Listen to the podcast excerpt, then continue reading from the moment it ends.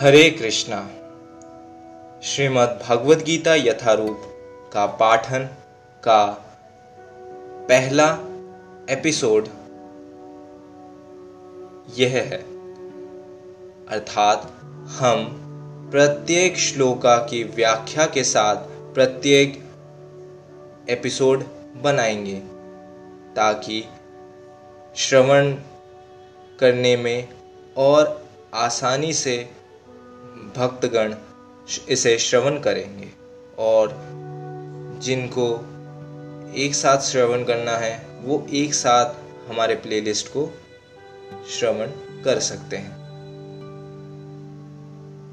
अर्थात तो हम कुछ भी मंगल कार्य शुरू करने से पहले गुरु का नमन करते हैं। ॐ अज्ञानतिमिरान्धस्य ज्ञानाञ्जनशलाकया चक्षुरुन्मिलितं येन तस्मै श्रीगुरुवे नमः। श्रीचैतन्यमनोऽभीष्टं स्थापितं येन भूतले स्वयं रूप कदा मह्यं ददाति स्वपदान्तिकम् मैं, अर्थात इसका व्याख्या भी आप सुनिए, मैं घोर अज्ञान के अंधकार में उत्पन्न हुआ था और मेरे गुरु ने अपने ज्ञान रूपी प्रकाश से मेरी आँखें खोल दी। मैं उन्हें सादर नमस्कार करता हूँ। श्रील रूप गोस्वामी प्रभुपाद, कब मुझे अपने चरण कमलों में शरण प्रदान करेंगे, जिन्होंने इस जगत में भगवान चैतन्य की इच्छा की पूर्ति के लिए प्रचार योजना एवं मिशन की स्थापना की। वंदे अहं श्रीयुत पदकमलं श्रीगुरू वैष्णवांश्च श्रीरूपं साग्रजातं सहगणरघुनाथान्वितं तं सजीवं साद्वैतं सावधूतं परिजनः संहितं कृष्णचैतन्यदेवं श्रीराधाकृष्णपादान् सहगणललिता श्रीविशाखान् वित्तांश्च। मैं अपने गुरु के चरण कमलों को तथा समस्त वैष्णवों के चरणों को नमस्कार करता हूँ। मैं श्रील रूप गोस्वामी तथा उनके अग्रज सनातन गोस्वामी एवं साथ ही रघुनाथ दास, रघुनाथ भट्ट, गोपाल भट्ट एवं श्रील जीव गोस्वामी के चरण कमलों को सादर नमस्कार करता हूँ। मैं भगवान कृष्ण चैतन्य तथा भगवान नित्यानंद के साथ साथ अद्वैत्य आचार्य गदाधर, श्रीवास तथा अन्य पार्षदों को सादर प्रणाम करता हूँ। मैं श्रीमती राधा रानी तथा श्री कृष्ण को श्री ललिता तथा श्री विशाखा सखियों सहित सादर नमस्कार करता हूँ।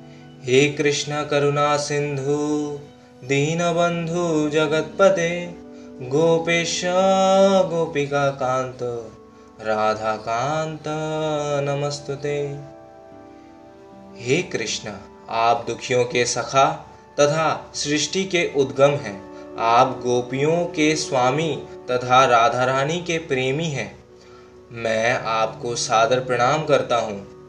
तप्त कांचन गौरांगी, राधे वृंदावनेश्वरी वृषभानु सुते देवी, प्रणमामि हरि प्रिय मैं उन राधा रानी को प्रणाम करता हूँ, जिनकी शारीरिक कांति पिघले सोने की सदृश है।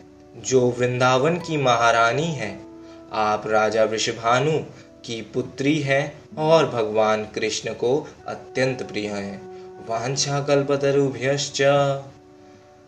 कृपा सिन्धुवेव च। पावनेभ्यो। वैष्णवेभ्यो नमो नमः। मैं भगवान के समस्त वैष्णव भक्तों को सादर नमस्कार करता हूँ। वह कल्पवृक्ष के समान सबों की इच्छा पूर्ण करने में समर्थ है तथा प्रतीत जीवात्माओं के प्रति अत्यंत दयालु है।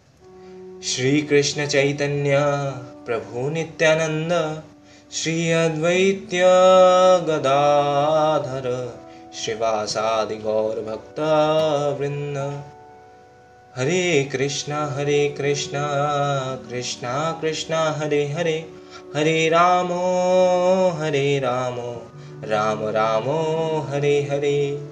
मैं श्री कृष्ण चैतन्य, प्रभु नित्यानंद, अद्वैत गोदाधरो, श्रीवास आदि समस्त भक्तों के सादर प्रणाम करता हूँ। हरि बोल। अध्याय अब शुरू करते हैं। इसका प्रथम श्लोक आज हम इसका ही आलोचना, इसका ही व्याख्या, इसका ही तात्पर्य श्रवण करेंगे। अथ अध्याय एक, कुरुक्षेत्र के युद्ध स्थल में सैन्य निरीक्षण। धृतराष्ट्रवाच धर्म क्षेत्रे कुरुक्षेत्रे समवेतायुयुत्सव। मामका पांडवाश्चैव, किम कुर्वत संजय।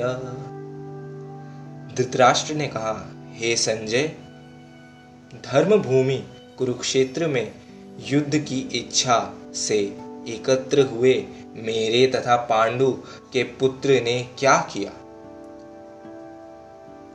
अतः प्रथम श्लोक के तात्पर्य हम देखते हैं और इसकी पाठन श्रवण करते हैं। भगवत गीता एक बहुपठित आस्तिक विज्ञान है, जो गीता महात्म्य में सार रूप में दिया है। इसमें यह उल्लेख है कि मनुष्य को चाहिए कि वह श्री कृष्ण के भक्त की सहायता से संवीक्षण करते हुए भगवत गीता का अध्ययन करें और सर्वा स्वार्थ प्रेरित व्याख्याओं के बिना उसे समझने का प्रयास करें। अर्जुन ने जिस प्रकार से साक्षात भगवान कृष्ण से गीता सुनी और उसका उपदेश ग्रहण किया। इस प्रकार की स्पष्ट अनुभूति का उदाहरण भगवत गीता में ही है। यदि उसी गुरु परंपरा में से निजी स्वार्थ से प्रेरित हुए बिना किसी को भगवत गीता समझने का सौभाग्य प्राप्त हो तो वह समस्त वैदिक ज्ञान तथा विश्व के समस्त शास्त्रों के अध्ययन को पीछे छोड़ देते हैं। पाठक को भगवत गीता में न केवल अन्य शास्त्रों की सारी बातें मिलेंगी, अपितु ऐसी बातें भी मिलेंगी जो अन्यत्र कहीं उपलब्ध नहीं है। यही गीता का विशिष्ट मानदंड है। स्वयं भगवान कृष्ण द्वारा साक्षात उच्चारित होने के कारण यह पूर्ण आस्तिक विज्ञान है। महाभारत में वर्णित धृतराष्ट्र तथा संजय की वार्ताएँ इस महान दर्शन के मूल सिद्धांत का कार्य करती है। माना जाता है कि इस दर्शन की प्रस्तुति कुरुक्षेत्र के युद्ध स्थल में हुई, जो वैदिक युग से, वैदिक युग से पवित्र तीर्थ स्थल रहा है। इसका प्रवचन भगवान द्वारा मानव जाति के पथ प्रदर्शन हेतु तब किया गया। जब वे इस लोक में स्वयं उपस्थित थे, धर्मक्षेत्र शब्द सार्थक है, क्योंकि कुरुक्षेत्र के युद्ध स्थल में अर्जुन के पक्ष में श्री भगवान स्वयं उपस्थित थे। कौरवों के पिता धृतराष्ट्र अपने पुत्रों की विजय की संभावना के विषय में अत्यधिक संदिग्ध था। अतः इसी संदेह के कारण उसने अपने सचिव से पूछा, उन्होंने क्या किया? वह आश्वस्त था कि उसके पुत्र तथा उसके छोटे भाई पांडु के पुत्र कुरुक्षेत्र के युद्ध भूमि में निर्णयात्मक संग्राम के लिए एकत्र हुए हैं। फिर भी उस, उसकी जिज्ञासा सार्थक है। वह नहीं चाहता कि भाइयों में कोई समझौता हो। अतः वह युद्ध भूमि में अपने पुत्रों की नियति भाग्य भावी के विषय में आश्वस्त होना चाह रहा था, क्योंकि इस युद्ध के कुरुक्षेत्र में लड़ा जाना था, जिसका उल्लेख वेदों में स्वर्ग के निवासियों के लिए भी तीर्थ स्थल के रूप में हुआ है। अतः धृतराष्ट्र अत्यंत भयभीत था कि इस पवित्र स्थल का युद्ध के परिणाम पर न जाने कैसा प्रभाव पड़े। उसे भली भांति ज्ञात था कि इसका प्रभाव अर्जुन तथा पांडु के अन्य पुत्रों पर अत्यंत अनुकूल पड़ेगा, क्योंकि स्वभाव से वे सभी पुण्यात्मा थे। संजय श्री व्यास का शिष्य था, अतः उनकी कृपा से संजय धृतराष्ट्र के कक्ष में बैठे बैठे कुरुक्षेत्र के युद्ध स्थल का दर्शन कर सकता था। इसीलिए धृतराष्ट्र ने उसे युद्धस्थल की स्थिति के विषय में पूछा। पांडव तथा धृतराष्ट्र के पुत्र दोनों ही एक वंश से संबंधित है। किंतु यह पर, यहाँ पर धृतराष्ट्र के वाक्य से उसके मानव भाव मनोभाव प्रकट होते हैं। उसने जानबूझकर अपने पुत्रों को कुरु कहा और पांडु पुत्रों को वंश के उत्तराधिकारी से विलग कर दिया। इस तरह पांडु के पुत्र अर्थात अपने भतीजों के साथ धृतराष्ट्र की विशिष्ट मन स्थिति समझी जा सकती है।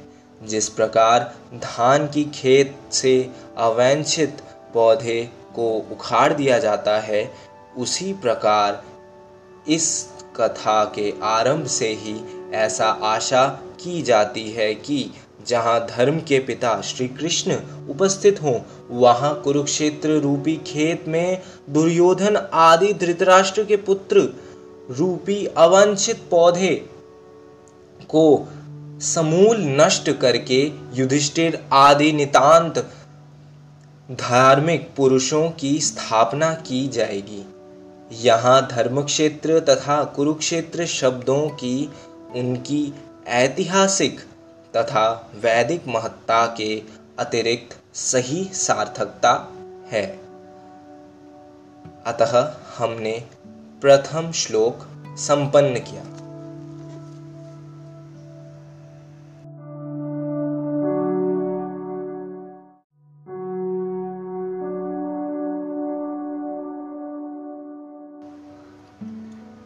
अध्याय एकः द्वितीयश्लोकः दृष्ट्वा तु पाण्डवानीकं व्यूढं दुर्योधनस्तदा।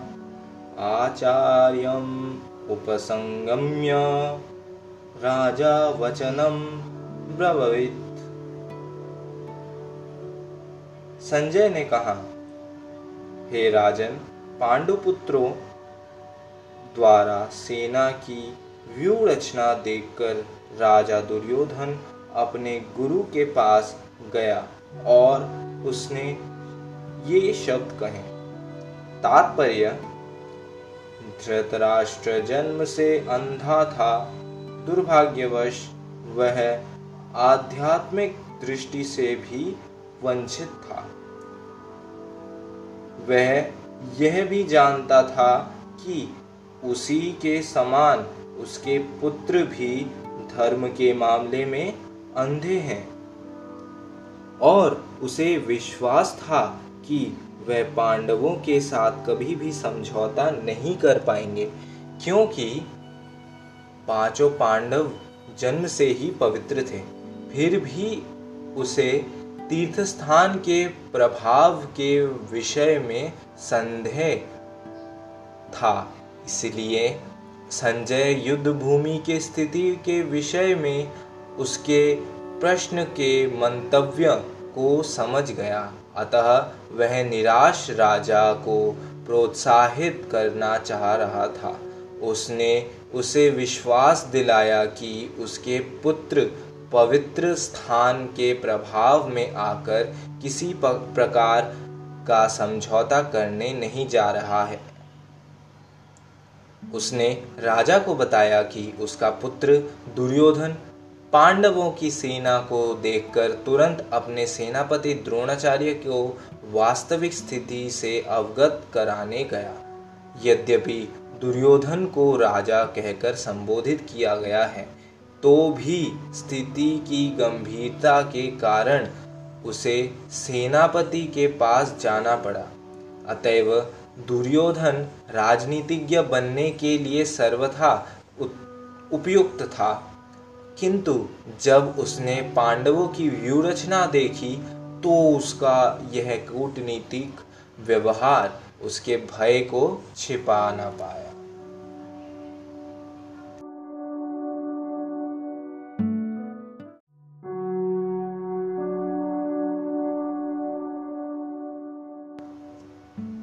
अध्याय एक, तृतीय श्लोक।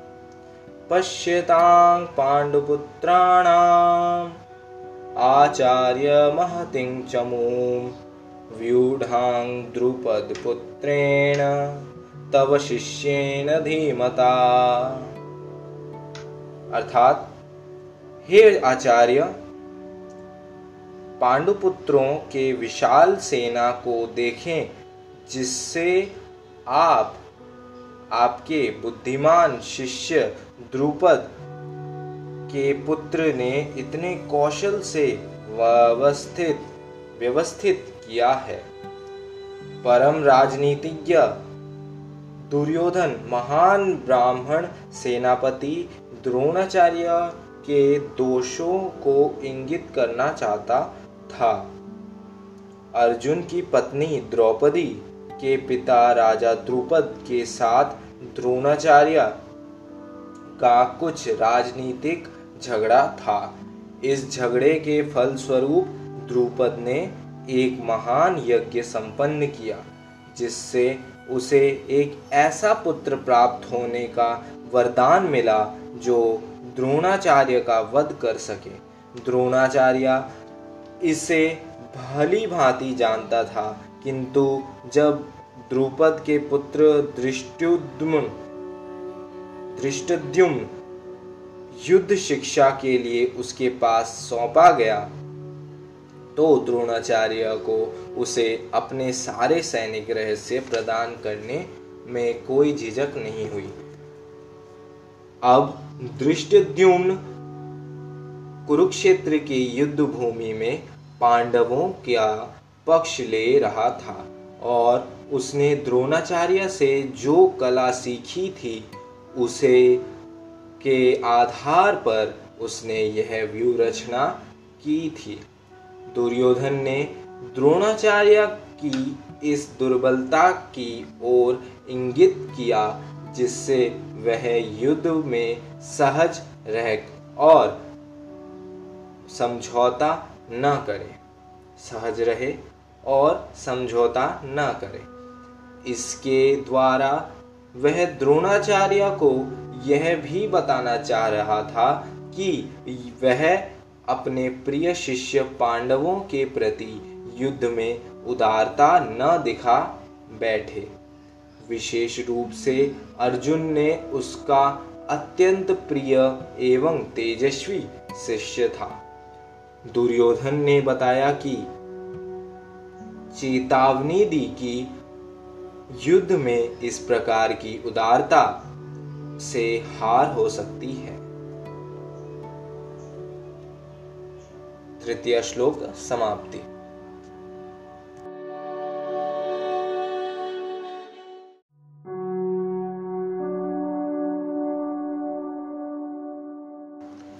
अध्याय एक, चत्वारि श्लोक। अत्र शूरा महेश्वासा भीमार्जुन समायुधि युयुधानो विराटश्च, द्रुपदश्च महारथ। अर्थात, इस सेना में भीम तथा अर्जुन के समान युद्ध करने वाले अनेक वीर धनुर्धर हैं। यथा महारथी, युयुधान, विराट तथा द्रुपद है। तात्पर्य, यद्यपि युद्ध कला में द्रोणाचार्य की महान शक्ति के समक्ष दृष्टद्युम्न महत्वपूर्ण बाधक नहीं था। किंतु ऐसे अनेक योद्धा थे जिनसे भय था। दुर्योधन इन्हें विजय पथ में अत्यंत बाधक बताते हैं, क्योंकि इनमें से प्रत्येक योद्धा भीम तथा अर्जुन के समान दुर्जय था।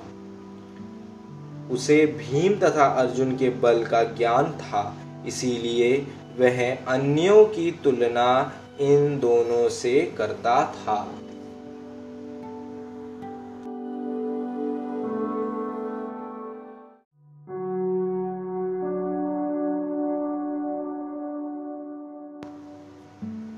अध्याय एक पंच श्लोक दृष्टकेतुश्चेकितानः काशीराजश्च वीर्यवान्, पुरुजित्कुन्तिभोजश्च शैब्यश्च नरौपङ्गव। अतः तात्पर्य, इनके साथ ही दृष्टकेतु चेकितान, काशीराज पुरुजित कुंतीभोज तथा शैव्य जैसे महान शक्तिशाली योद्धा भी है। समाप्ति।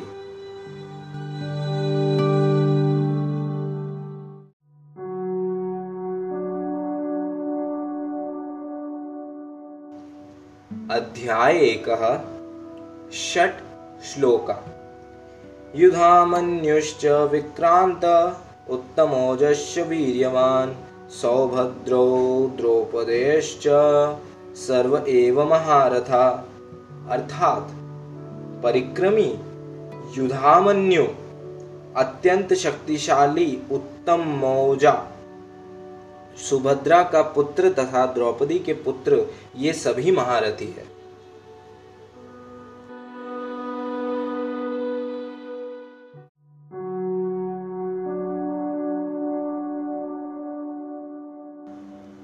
अध्याय एक, सप्तम श्लोक।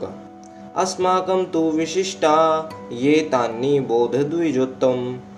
नायका मम सैन्यस्य संज्ञार्थं तान किंतु हे ब्राह्मण श्रेष्ठ, आपकी सूचना के लिए मैं अपनी सेना के उन नायकों के विषय में बताना चाहूँगा, जो मेरी सेना को संचालित करने में विशेष रूप से निपुण हो। समाप्ति।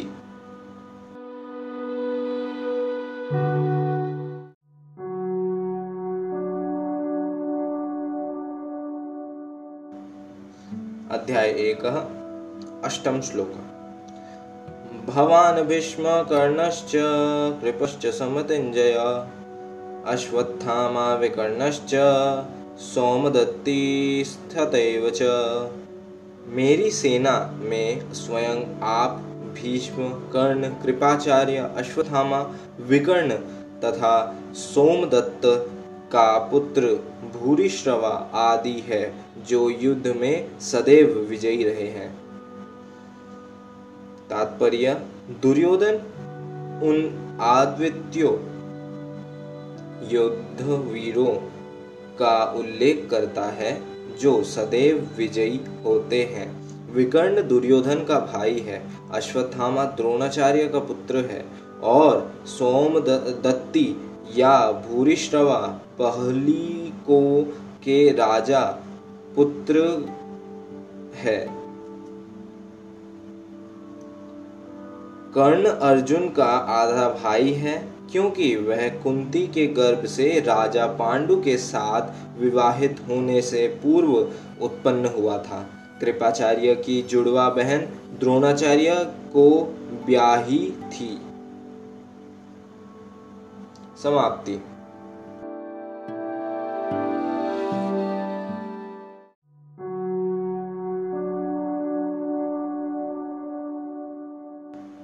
अध्याय एक, नवम श्लोक। अन्य च बहवः शूरा मदर्थे त्यक्तजीविता। नानाशस्त्रप्रहाराणा सर्वे युद्ध विशारदा। ऐसे अनेक, ऐसे अन्य अनेक वीर भी हैं जो मेरे लिए अपना जीवन त्याग करने के लिए उद्यत है। वे विविध प्रकार के हथियारों से सुसज्जित हैं और युद्ध विद्या में निपुण हैं।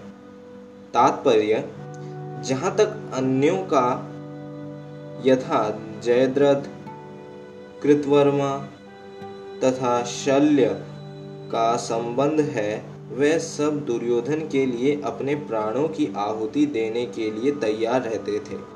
दूसरे शब्दों में, यह पूर्व निश्चित है कि वे अब पापी दुर्योधन के दल में सम्मिलित होने के कारण कुरुक्षेत्र के युद्ध में मारे जाएँगे।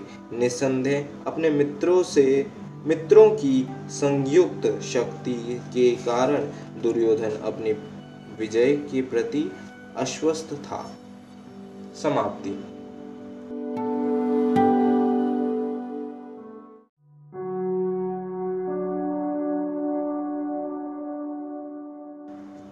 अध्याय एक, दशम श्लोक।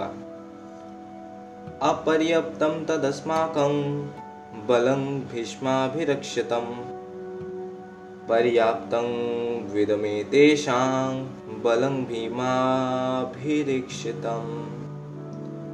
हमारी शक्ति अपरियमय है और हम सब पितामह द्वारा भली भांति संरक्षित है, जबकि पांडवों की शक्ति भीम द्वारा भली भांति संरक्षित होकर भी सीमित है।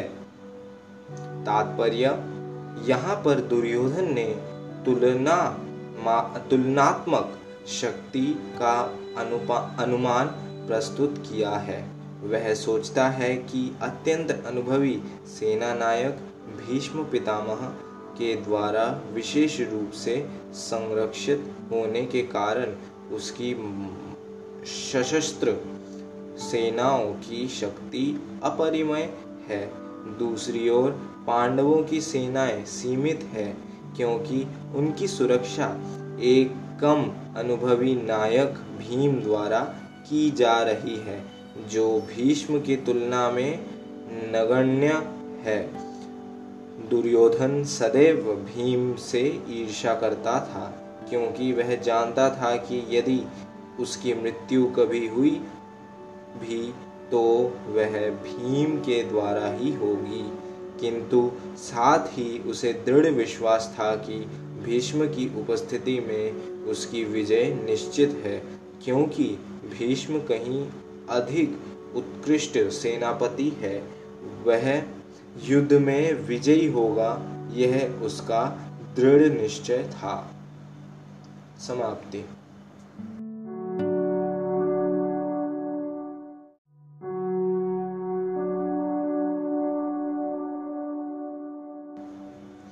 अध्याय एक, एकादश श्लोक। अयनेषु च सर्वेषु यथा भागमवस्थिता भीष्ममेवाभिरक्षन्तु, भवन्तः सर्व एव ही। अतएव सैन्य व्यूह में अपने अपने मोर्चों पर खड़े रहकर आप सभी भीष्म पितामह को पूरी पूरी सहायता दें।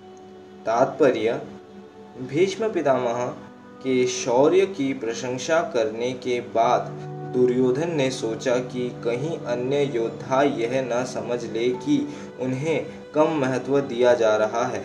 अतः दुर्योधन ने अपने सहज कूटनीतिक ढंग से स्थिति संभालने के उद्देश्य से उपयुक्त शब्द कहें। उसने बलपूर्वक कहा कि भीष्म देव निस्संदेह महानतम योद्धा है, किंतु अब वे वृद्ध हो चुके हैं। अतः प्रत्येक सैनिक को चाहिए कि चारों ओर से उनकी सुरक्षा का विशेष ध्यान रखें।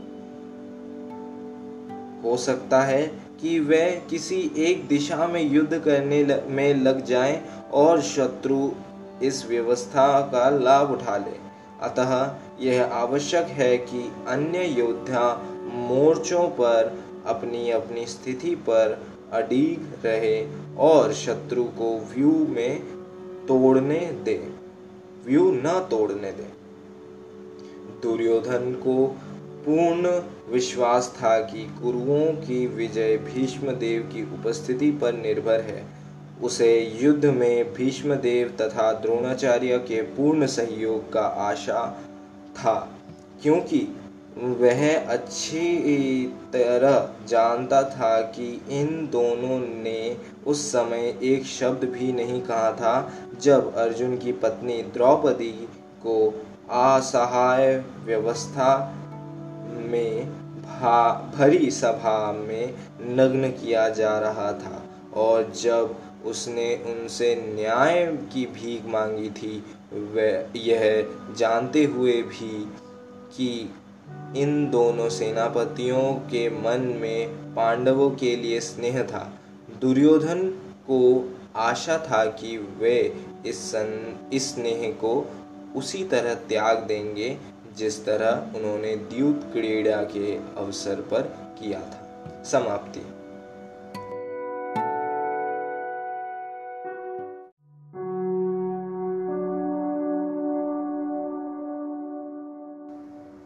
अध्याय एक, द्वादश श्लोक। तस्य संजनयन हर्ष। कुरु वृद्ध पितामह, सिंहनादं विनद्योच्चे दधमो प्रतापवान। तब कुरुवंश के व्यो वृद्ध परम प्रतापी एवं वृद्ध पितामह ने सिंह गर्जन की सी ध्वनि करने वाले अपने शंख को उच्च स्वर में बजाया, जिससे दुर्योधन को हर्ष हुआ। तात्पर्य, कुरुवंश के व्योवृद्ध पितामह अपने पौत्र दुर्योधन को मान, मनोभाव जान गए और उसके प्रति अपनी स्वाभाविक दयावश उन्होंने उसे प्रसन्न करने के लिए अत्यंत उच्च स्वर में अपना शंख बजाया, जो उनकी सिंह के समान स्थिति के अनुरूप था। अप्रत्यक्ष रूप में शंख के द्वारा प्रतिक्रा, प्रति, प्रतीकात्मक ढंग से उन्होंने अपने हताश पौत्र दुर्योधन को बता दिया कि उन्हें युद्ध में विजय की आशा नहीं है। क्योंकि दूसरे पक्ष में साक्षात भगवान श्री कृष्ण है। फिर भी युद्ध के मार्गदर्शन करना उनका कर्तव्य था और इस संबंध में वे कोई कसर नहीं रखेंगे। समाप्ति।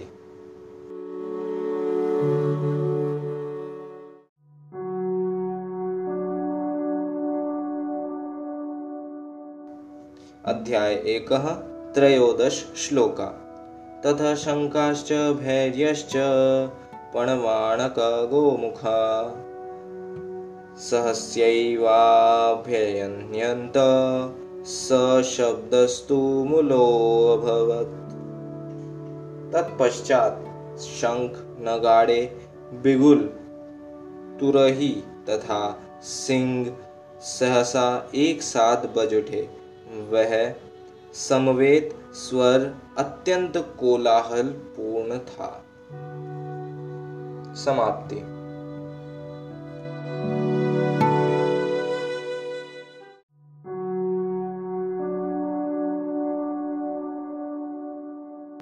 अध्याय एक, चतुर्दश श्लोक।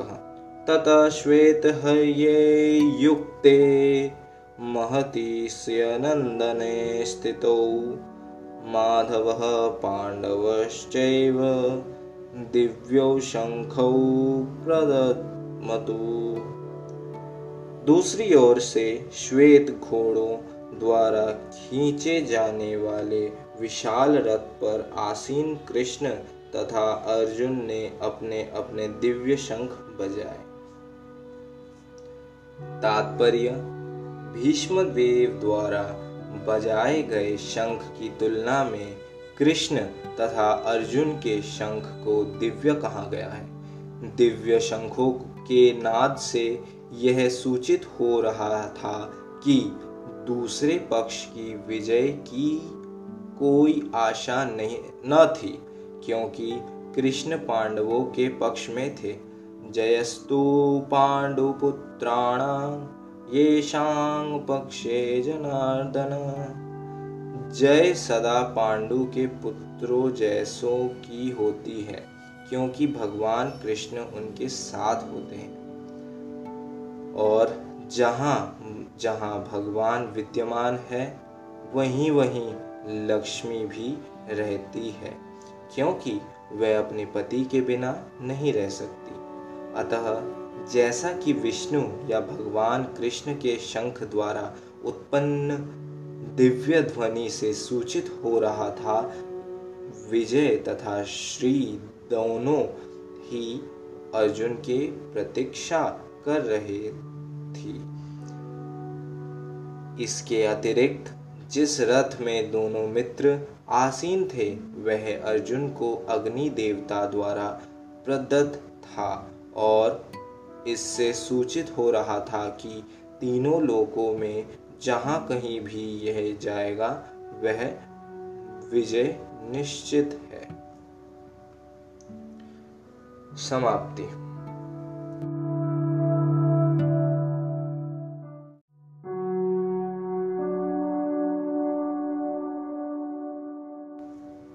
अध्याय एक पंचादश श्लोका। पंचजन्यं हृषिकेशो देवदत्तं धनञ्जय पौण्ड्रं दधमौ महाशङ्खं भीमकर्मावृकोदर। भगवान कृष्ण ने अपने पंचजन्य शंख बजाया। अर्जुन ने देवदत्त शंख तथा अतिभोजी एवं अति मानवीय कार्य करने वाले भीम ने पौंड्र नामक भयंकर शंख बजाया। तात्पर्य इस श्लोक का। इस श्लोक में भगवान कृष्ण को ऋषिकेश कहा गया है? क्योंकि वे ही समस्त इंद्रियों के स्वामी हैं। सारे जीव उनके भिन्नांश है। अतः जीवों की इंद्रियाँ भी उनकी इंद्रियों के अंश है। चूँकि निर्विशेषवादी जीवों की इंद्रियाँ का कारण बताने में असमर्थ है, इसीलिए वे जीवों को इंद्रिय रहित या निर्विशेष कहने के लिए उत्सुक रहते हैं।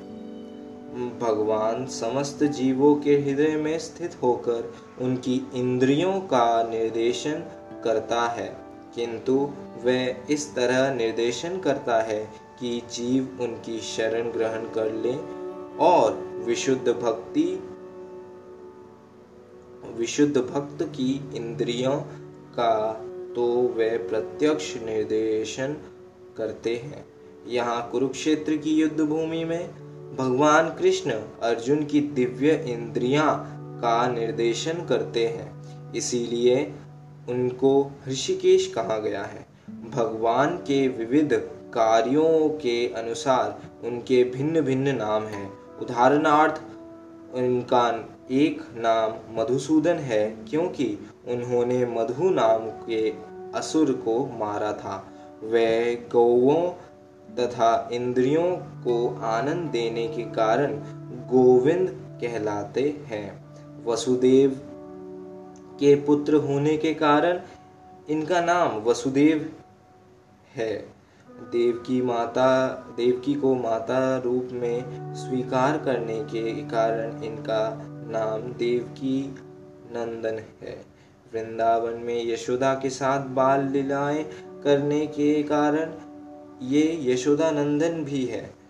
अपने मित्र अर्जुन का सारथी बनने के कारण पार्थ सारथी भी है। इसी प्रकार उनका एक नाम ऋषिकेश है। क्योंकि उन्होंने कुरुक्षेत्र युद्ध स्थल में अर्जुन को निर्देशन दिया, किया।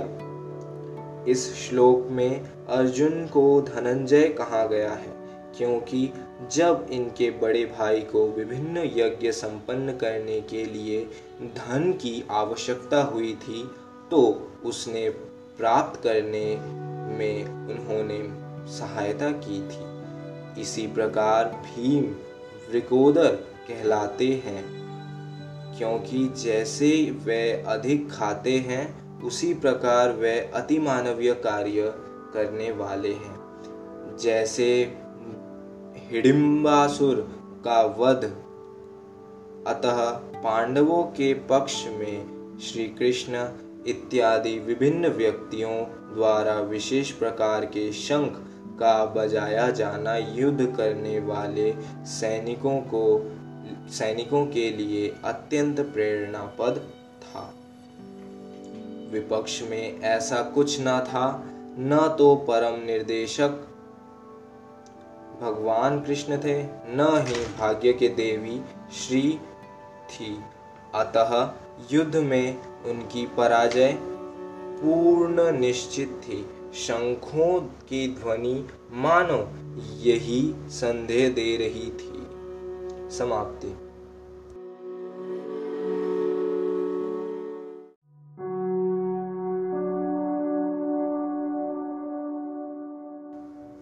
अध्याय एक, षोडश, सप्तदश, अष्टोदश। तीन श्लोक इसमें हम एक साथ पाठन करेंगे। अनंत विजय राजा कुंतीपुत्रो युधिष्ठिर। नकुल सहदेवश्च सुघोष मणिपुष्पकौ। काश्यश्च परमेश्वासः शिखण्डी च महारथ। दृष्ट्यद्युम्नो विराटश्च सात्यकीश्चापराजित। द्रुपदो द्रौपदयाश्च सर्वस्य पृथ्वी विपते सौभद्रश्च महाबाहु शङ्खान् दद्मु पृथक् पृथक्। अर्थात, हे राजन, कुंतीपुत्र राजा युधिष्ठिर ने अपना अनंत विजयी नामक शंख बजाया तथा नकुल और सहदेव ने सुघोष एवं मणिपुष्पक शंख बजाया। महान धनुर्धर काशीराज परम योद्धा शिखंडी दृष्टद्युम्न विराट अजय, सात्विकी, द्रुपद, द्रौपदी के पुत्र तथा सुभद्रा के महाबाहु पुत्र आदि सबों ने अपने अपने शंख बजाए। तात्पर्य, संजय ने राजा धृतराष्ट्र को अत्यंत चतुराई से यह बताया कि पांडु के पुत्रों को धोखा देने तथा राज्य सिंहासन पर अपने पुत्रों को आसीन कराने की यह अविवेक पूर्ण नीति श्लाघनीय है, नहीं थी। लक्षणों से पहले से ही यह सूचित हो रहा था कि इस महायुद्ध में सारा कुरुवंश मारा जाएगा।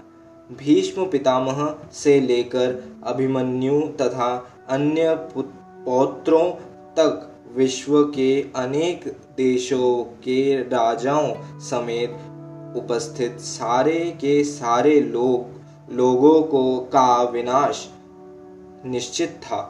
यह सारी दुर्घटना राजा दुर्यो, धृतराष्ट्र के कारण होना, होने जा रहा था, क्योंकि उसने अपने पुत्रों की कुनीति को प्रोत्साहन दिया था। समाप्ति।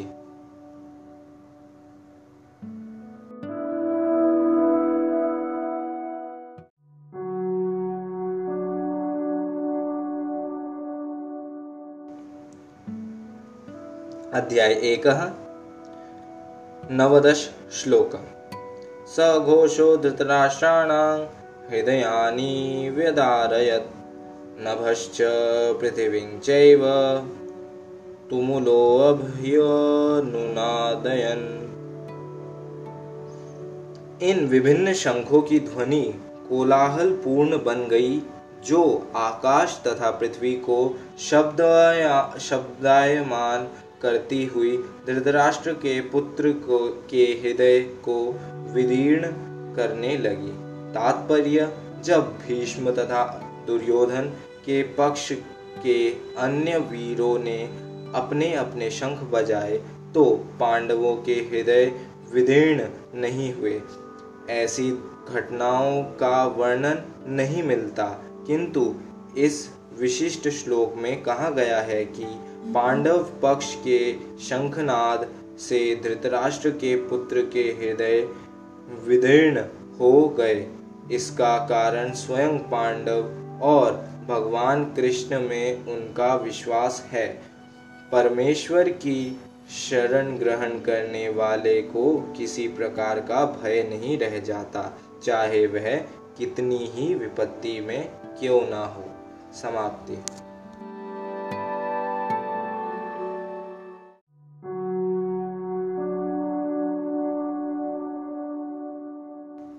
अध्याय एक, विंशति। श्लोक। अथ व्यवस्थे तान् दृष्ट्वा धातराष्ट्रान् कपिध्वज प्रवृत्तेराशस्त्रसम्पाते धनुरुद्यम्य पाण्डव। ऋषिकेशं तदा वाक्यम्। इदं महामहीपते उस समय हनुमान से अंकित ध्वजा लगे रथ पर आसीन पांडुपुत्र अर्जुन अपना धनुष उठाकर तीर चलाने के लिए उद्यत हुए। हे राजन, धृतराष्ट्र के पुत्रों को व्यू में खड़ा देखकर अर्जुन ने श्री कृष्ण से ये वचन कहे। तात्पर्य, युद्ध प्रारंभ होने ही वाला था। उपयुक्त कथन से ज्ञात होता है कि पांडवों की सेना की अप्रत्याशित व्यवस्था से धृतराष्ट्र के पुत्र बहुत कुछ निरुत्साहित थे, क्योंकि युद्ध भूमि में पांडवों का निर्देशन भगवान कृष्ण के आदेश अनुसार हो रहा था। अर्जुन की ध्वजा पर हनुमान का चिन्ह भी विजय का सूचक है, क्योंकि हनुमान ने राम तथा रावण युद्ध में राम की सहायता की थी, जिससे राम विजयी हुए थे। इस समय अर्जुन की सहायता के लिए उनके रथ पर राम तथा हनुमान दोनों उपस्थित थे। भगवान कृष्ण साक्षात राम है और जहाँ भी राम कहते हैं जहाँ भी राम रहते हैं, वहाँ उनका नित्य सेवक हनुमान होता है तथा उनकी नित्य संगिनी वैभव की देवी सीता उपस्थिति रहती है। अतः अर्जुन के लीलाएँ, अर्जुन के लिए किसी भी शत्रु से भय का कोई कारण नहीं था। इससे भी अधिक इंद्रियों के स्वामी भगवान कृष्ण निर्देश देने के लिए साक्षात उपस्थित थे। इस प्रकार अर्जुन को युद्ध करने के मामले में सारा सत परामर्श प्राप्त था। ऐसी स्थितियों में जिनकी व्यवस्था भगवान ने अपने शाश्वत भक्त के लिए की थी निश्चित विजय के लक्षण स्पष्ट थे। समाप्ति।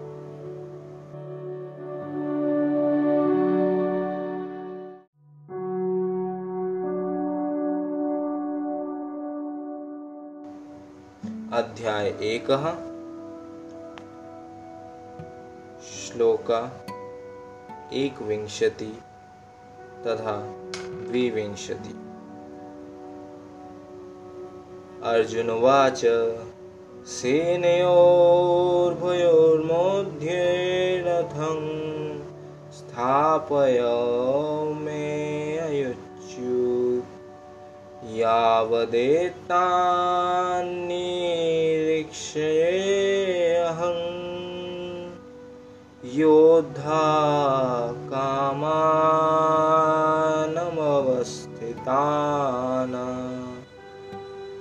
कर्मया सह योध्यव्य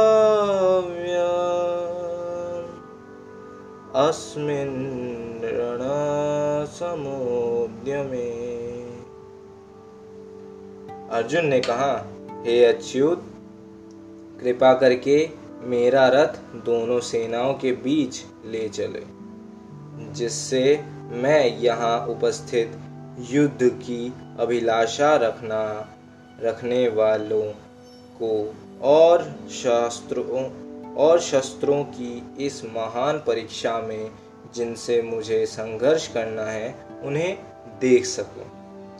तात्पर्य, यद्यपि श्री कृष्ण साक्षात भगवान हैं, किंतु वे अहितु की कृपावश अपने मित्र की सेवा में लगे हुए थे वे अपने भक्तों पर स्नेह दिखाने में कभी नहीं चूकते।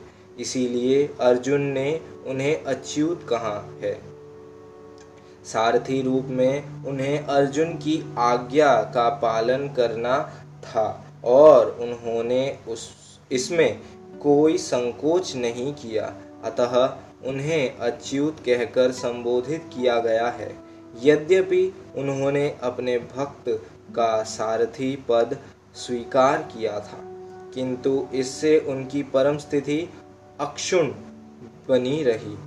प्रत्येक परिस्थिति में वे इंद्रिय के स्वामी श्री भगवान ऋषिकेश हैं। भगवान तथा उनके सेवक का संबंध अत्यंत मधुर एवं दिव्य होता है। सेवा, सेवक स्वामी की सेवा के करने के लिए सदैव उद्यत रहता है और भगवान भी भक्त की कुछ न कुछ सेवा करने की कोशिश में रहता है।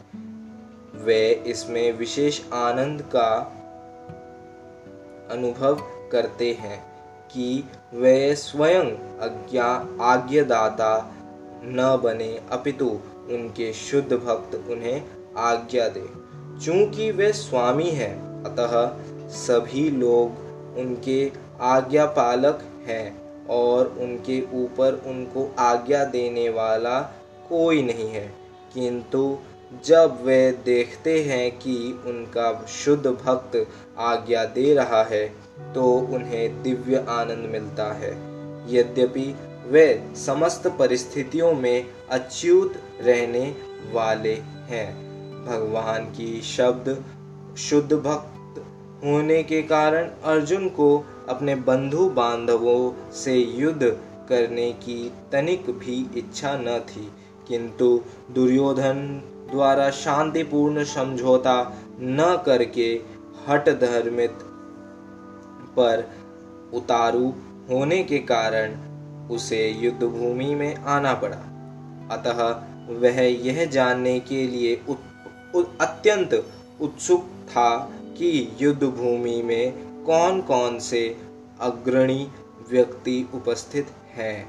यद्यपि युद्ध भूमि में शांति प्रयासों का कोई प्रश्न नहीं उठता तो भी वह उन्हें फिर से देखने चाह रहा था और यह देखना चाह रहा था कि वह इस अवांछित युद्ध पर किसी हद तक तुले हुए हैं।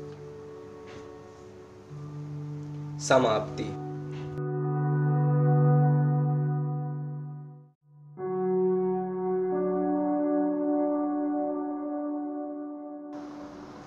अध्याय एक त्रिविंशति श्लोका।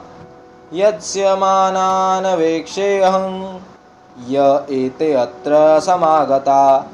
धार्तराष्ट्रस्य दुर्बुद्धे युद्धे प्रिय चिकीर्षव।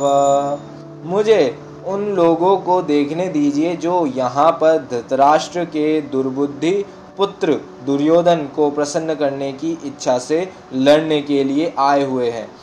यह सर्वाधित था कि दुर्योधन अपने पिता धृतराष्ट्र की साठगांठ से पाप पूर्ण योजनाएँ बनाकर पांडव के राज्य को हड़पना चाहता था। अतः जिन समस्त लोगों ने दुर्योधन का पक्ष ग्रहण किया था, वे उसी समान धर्मा रहे थे। अर्जुन युद्ध प्रारंभ होने से, होने के पूर्व, यह तो जान ही लेना चाहता था कि कौन कौन से लोग आए हुए हैं, किंतु उनके समक्ष समझौता की प्रस्ताव रखने की कोई योजना नहीं थी। यह भी तथ्य था कि वह उनकी शक्ति का, जिसका उसे सामना करना था, अनुमान लगाने की दृष्टि से उन्हें देखना चाह रहा था। यद्यपि उसे अपनी विजय का विश्वास था कि, क्योंकि कृष्ण उसकी बगल में विराजमान थे। समाप्ति।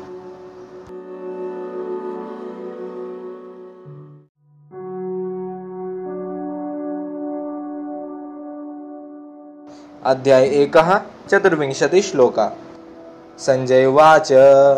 एवमुक्तो ऋषिकेशो गुडकेशान् भारत सेनयोरुभयोर्मध्ये स्थापयित्वा रथोत्तमा।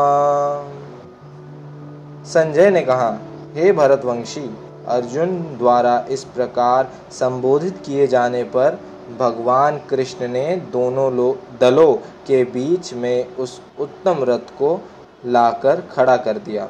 इस श्लोक में अर्जुन को गुड़ाकेश कहा गया है। गुड़ा का अर्थ है नींद और जो नींद को जीत लेता है, वह गुड़ाकेश है। नींद का अर्थ अज्ञान भी है। अतः अर्जुन ने कृष्ण की मित्रता के कारण नींद तथा अज्ञान दोनों पर विजय प्राप्त की थी। कृष्ण के भक्ति के रूप में वह कृष्ण को क्षण भर भी नहीं भूल, भुला पाया, क्योंकि भक्त का सदैव स्वभाव ही ऐसा होता है। यहाँ तक कि चलते अथवा सोते हुए भी कृष्ण के नाम रूप गुणों तथा लीलाओं के चिंतन से भक्त कभी मुक्त नहीं रह सकता। अतः कृष्ण की भक्ति उनका निरंतर चिंतन करते हुए नींद तथा अज्ञान दोनों की जीत सकता है। दोनों को जीत सकता है। इसी को कृष्ण भावनामृत या समाधि कहते हैं। प्रत्येक जीव इंद्रियों तथा मन के निर्देशक अर्थात ऋषिकेश के रूप में कृष्ण अर्जुन के मंतव्य को समझ गए कि वह क्यों सेनाओं के मध्य में रथ को खड़ा करवाने चाहते थे। अतः उन्होंने वैसा ही किया जो और फिर वे इस प्रकार बोले। समाप्ति।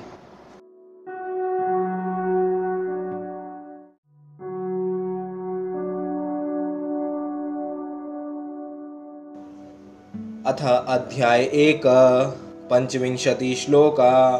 भीष्मद्रोणप्रमुखता सर्वेषां च महीक्षिताम्। उवाच पार्थ पश्यतान्, समवेतान् कुरुनिति भीष्म, द्रोण तथा विश्व भर के अन्य समस्त राजाओं के सामने भगवान ने कहा, हे पार्थ, यहाँ पर एकत्र सारे कुरुओं को देखो। तात्पर्य समस्त जीवों के परम परमात्मा स्वरूप भगवान कृष्ण यह जानते थे कि अर्जुन के मन में क्या बीत रहा है।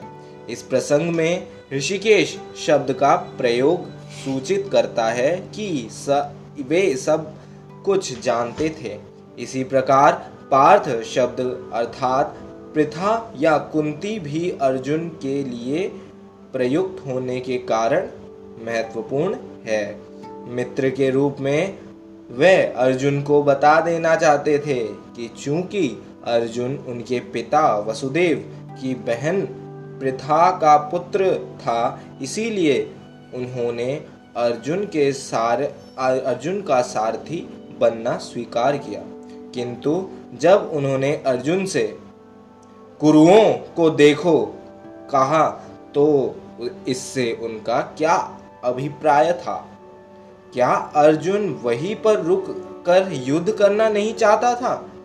कृष्ण को अपनी बुआ प्रथा के पुत्र से कभी भी ऐसा आशा नहीं था।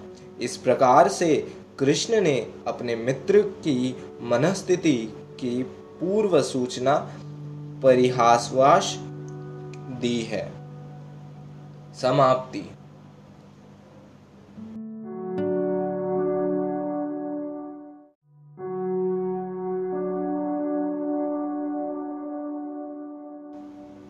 अध्याय एक षट्विंशति श्लोका।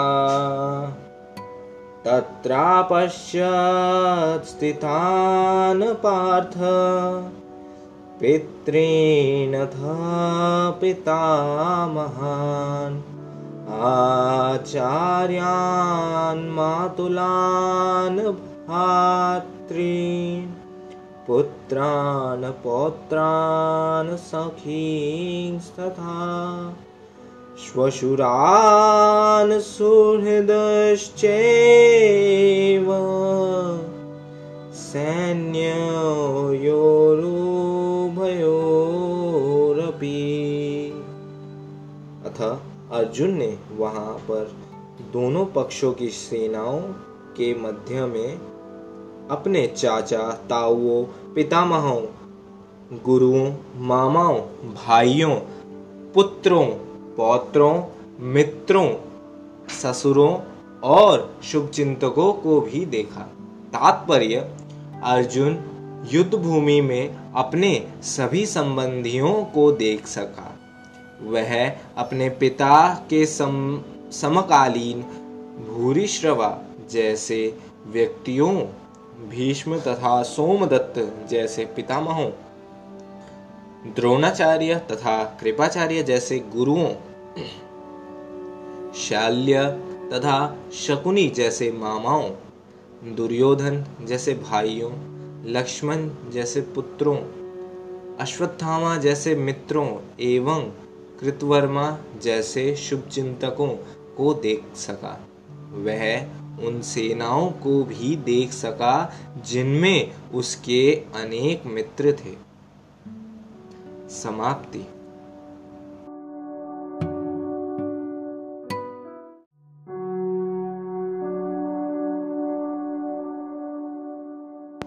अध्याय एक, सप्तविंशति श्लोक।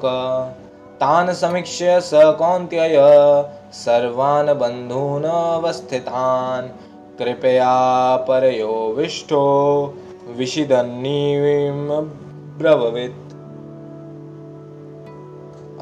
अर्थात, जब कुंती पुत्र अर्जुन ने मित्रों तथा संबंधियों की इन विभिन्न श्रेणियों को देखा तो वह करुणा से अभिभूत हो गया और इस प्रकार बोला, समाप्ति।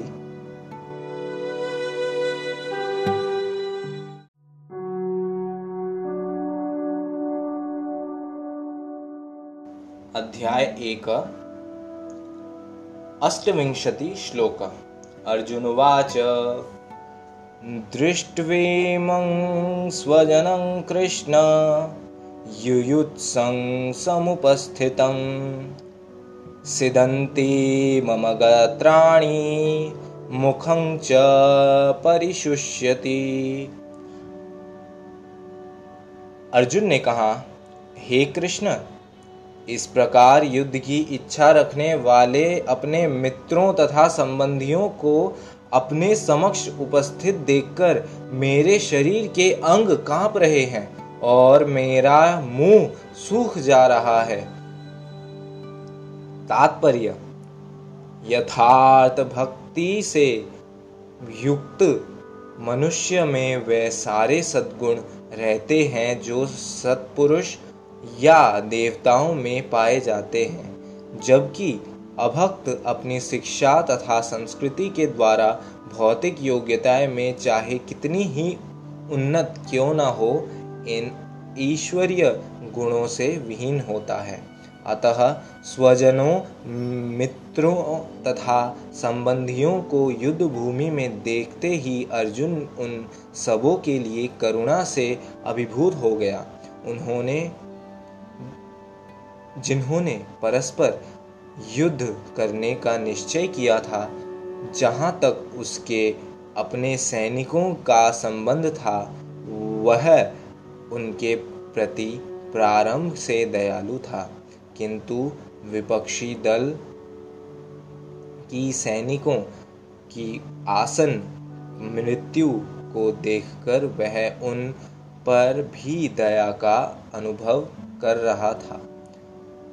और जब वह इस प्रकार सोच रहा था तो उसके अंगों में कंपन होने लगा और मुँह सूख गया।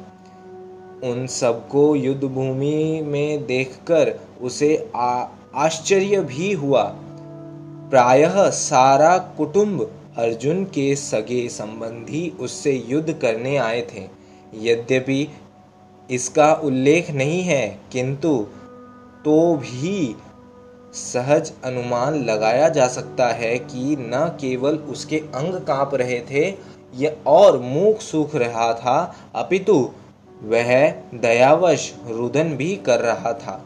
अर्जुन में ऐसे लक्षण किसी दुर्बलता के कारण नहीं, अपितु हृदय की कोमलता के कारण थे, जो भगवान की, भगवान के शुद्ध भक्तों का लक्षण है।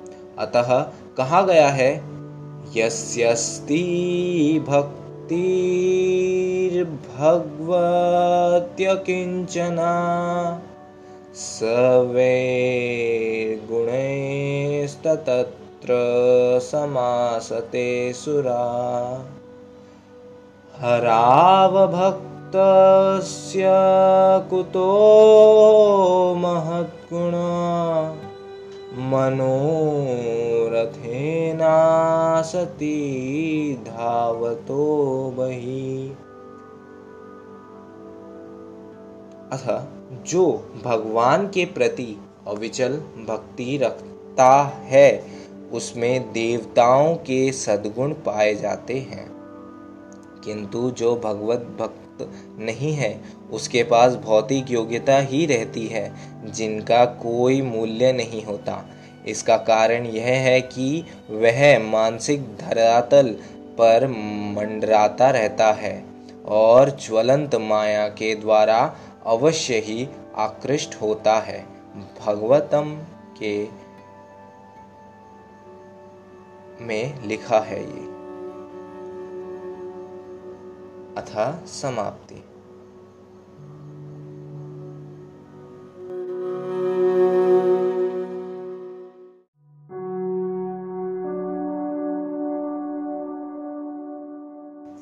अध्याय एक नवविंशति श्लोक।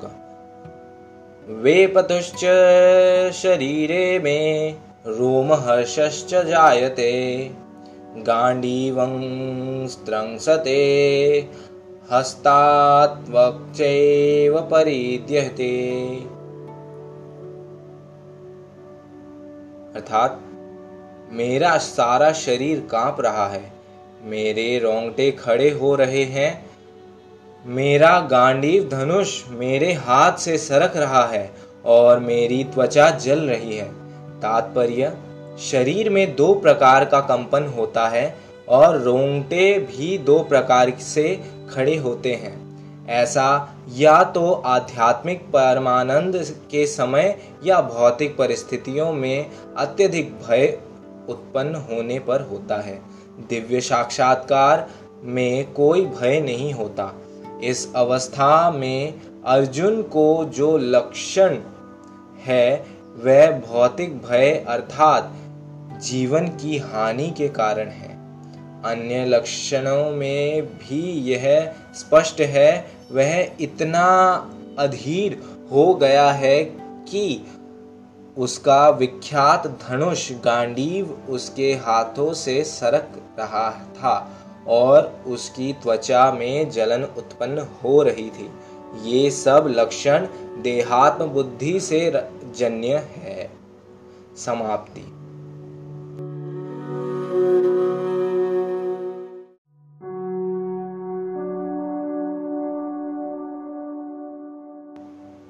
अध्याय एक, त्रिंशति श्लोक।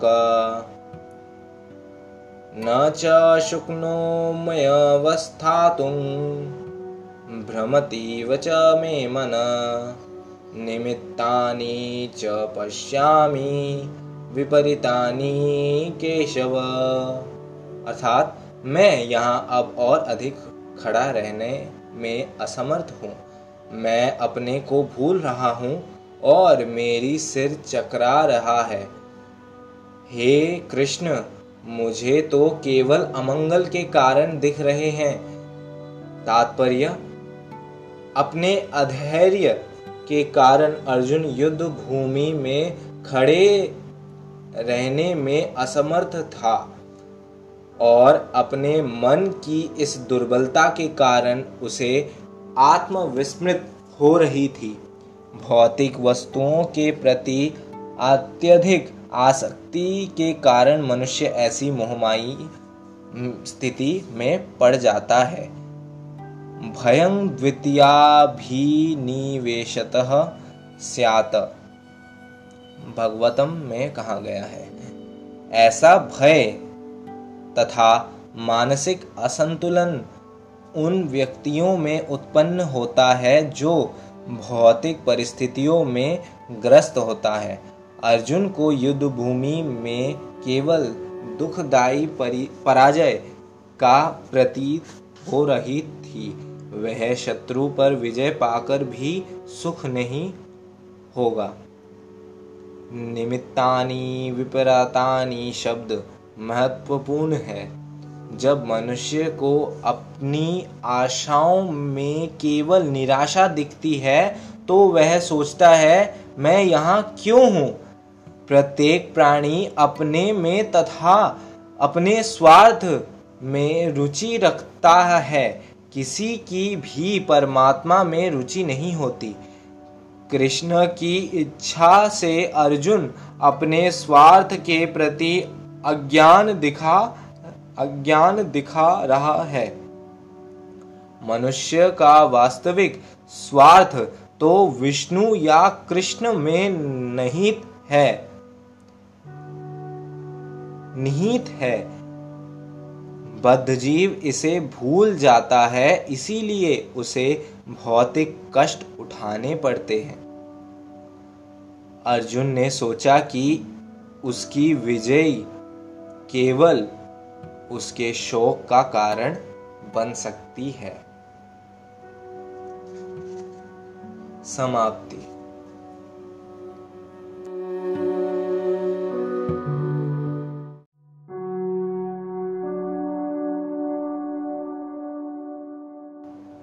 न च श्रयानुपश्यामि हत्वा स्वजनमहावये।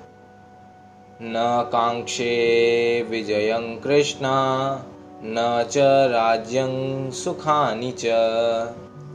हे कृष्ण, इस युद्ध में अपने ही स्वजनों का वध करने से न तो मुझे कोई अच्छाई दिखती है और न मैं उसे, मैं उससे किसी प्रकार की विजय राज्य या सुख की इच्छा रखता हूँ।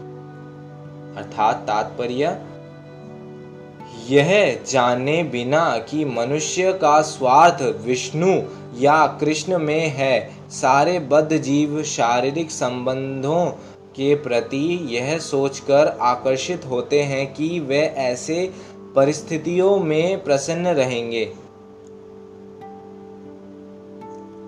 ऐसी देहात्म बुद्धि के कारण वे भौतिक सुख के कारण को भी भूल जाते हैं। अर्जुन तो क्षत्रिय का नैतिक धर्म का भी भूल गया था।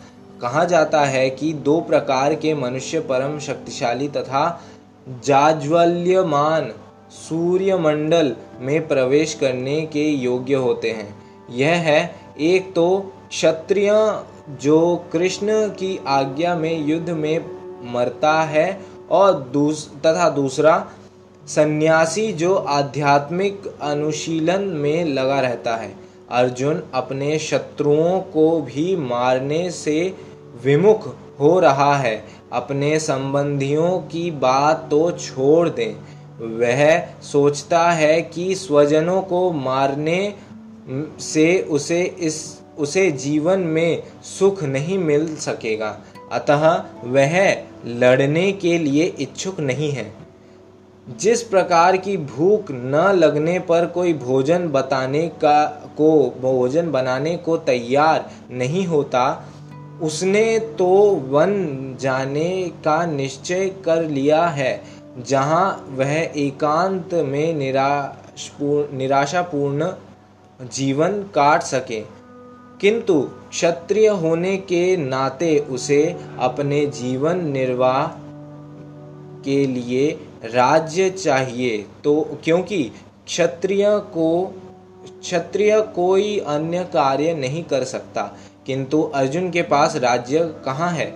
उसके लिए तो राज्य प्राप्त करना करने का एकमात्र अवसर है कि वह अपने ब, अप, अपने बंधु बांधवों से लड़कर अपने पिता के राज्य का उत्तराधिकारी प्राप्त करे, जिस, जिसे वह करना नहीं चाह रहा था।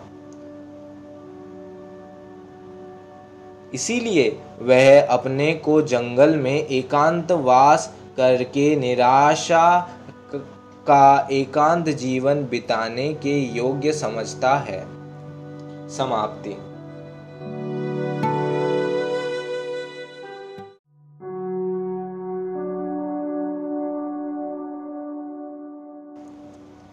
अध्याय एक द्वात्रिंशत् त्रयोत्रिंशत् चतुर्त्रिंशत् पञ्चत्रिंशत् श्लोक।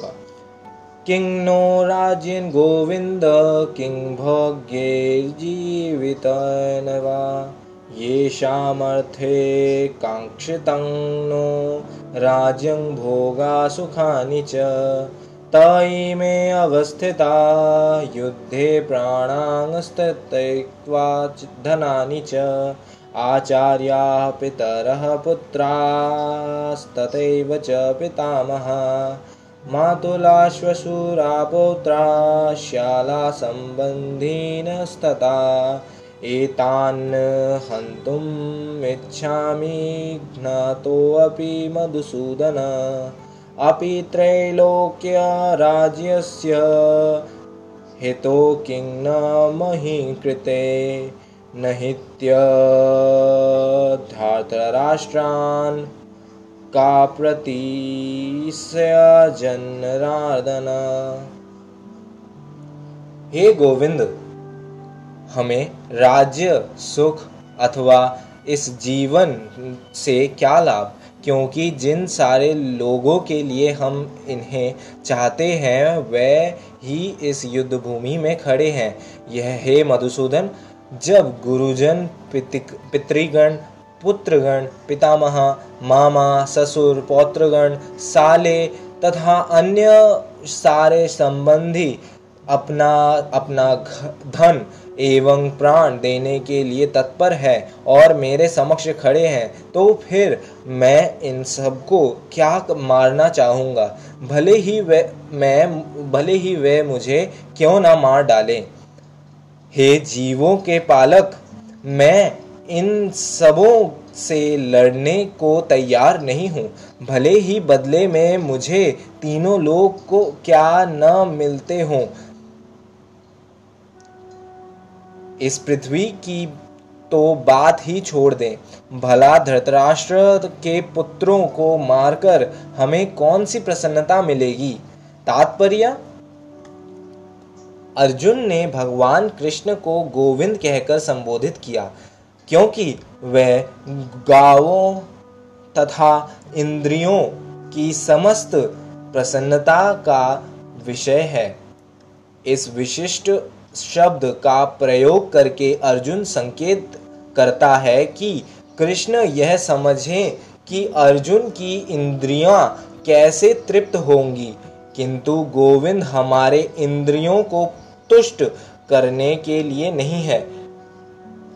हाँ यदि हम गोविंद की इंद्रियाँ को तुष्ट करने का प्रयास करते हैं तो हमारी इंद्रियाँ स्वतः तुष्ट होती हैं। भौतिक दृष्टि से प्रत्येक व्यक्ति अपने इंद्रियों को तुष्ट करना चाहता है और चाहता है कि ईश्वर उसके आज्ञा आज्ञा पालक की तरह काम करे। किंतु ईश्वर उनकी तृप्ति वहीं तक करता है जितनी के वे पात्र होते हैं। उस हद तक नहीं जितना वो चाहते हैं। किंतु जब कोई इसके विपरीत मार्ग ग्रहण करता है, अर्थात जब वह अपनी इंद्रियों की तृप्ति की चिंता न करके गोविंद की इंद्रियों की तुष्टि करने का प्रयास करता है तो गोविंद की कृपा से जीव की सारी इच्छाएँ पूर्ण हो जाती है। यहाँ पर जाति तथा कुटुंबियों की प्रति अर्जुन का प्रगाढ़ स्नेह आज आशिक, आंशिक रूप से इन सबके प्रति उसकी स्वाभाविक करुणा के कारण है। अतः वह युद्ध करने के लिए तैयार नहीं है।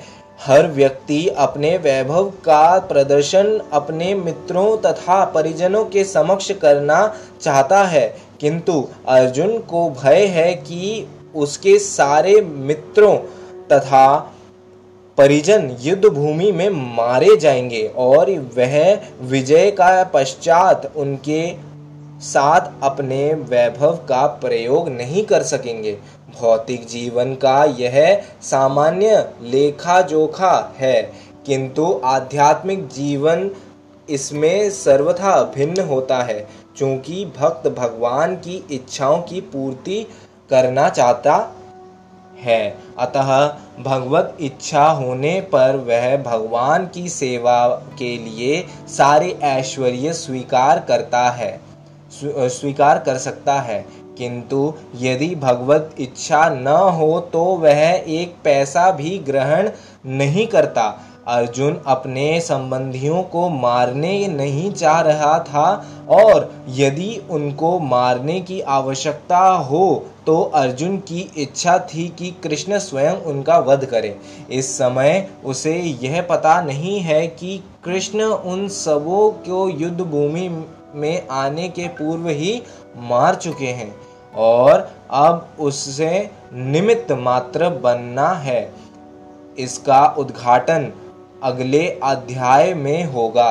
भगवान का असली भक्त होने के कारण अर्जुन अपने अत्याचारी बंधु बांधवों से प्रतिशोध नहीं लेना चाहता था, किंतु यह तो भगवान की योजना थी कि सबका वध हो। भगवत भक्त दुष्टों से प्रतिशोध नहीं लेना चाहता, चाहते किंतु भगवान दुष्टों द्वारा भक्त के उत्पीड़न को सहन नहीं कर पाते। भगवान किसी व्यक्ति को अपनी इच्छा से क्षमा कर सकते हैं, किंतु यदि कोई उनके भक्तों को को हानि पहुंचाता है तो वह उसे क्षमा नहीं करते। इसीलिए भगवान इन दुराचारियों का वध करने के लिए उद्यत थे यद्यपि अर्जुन उन्हें क्षमा करना चाहता था। समाप्ति।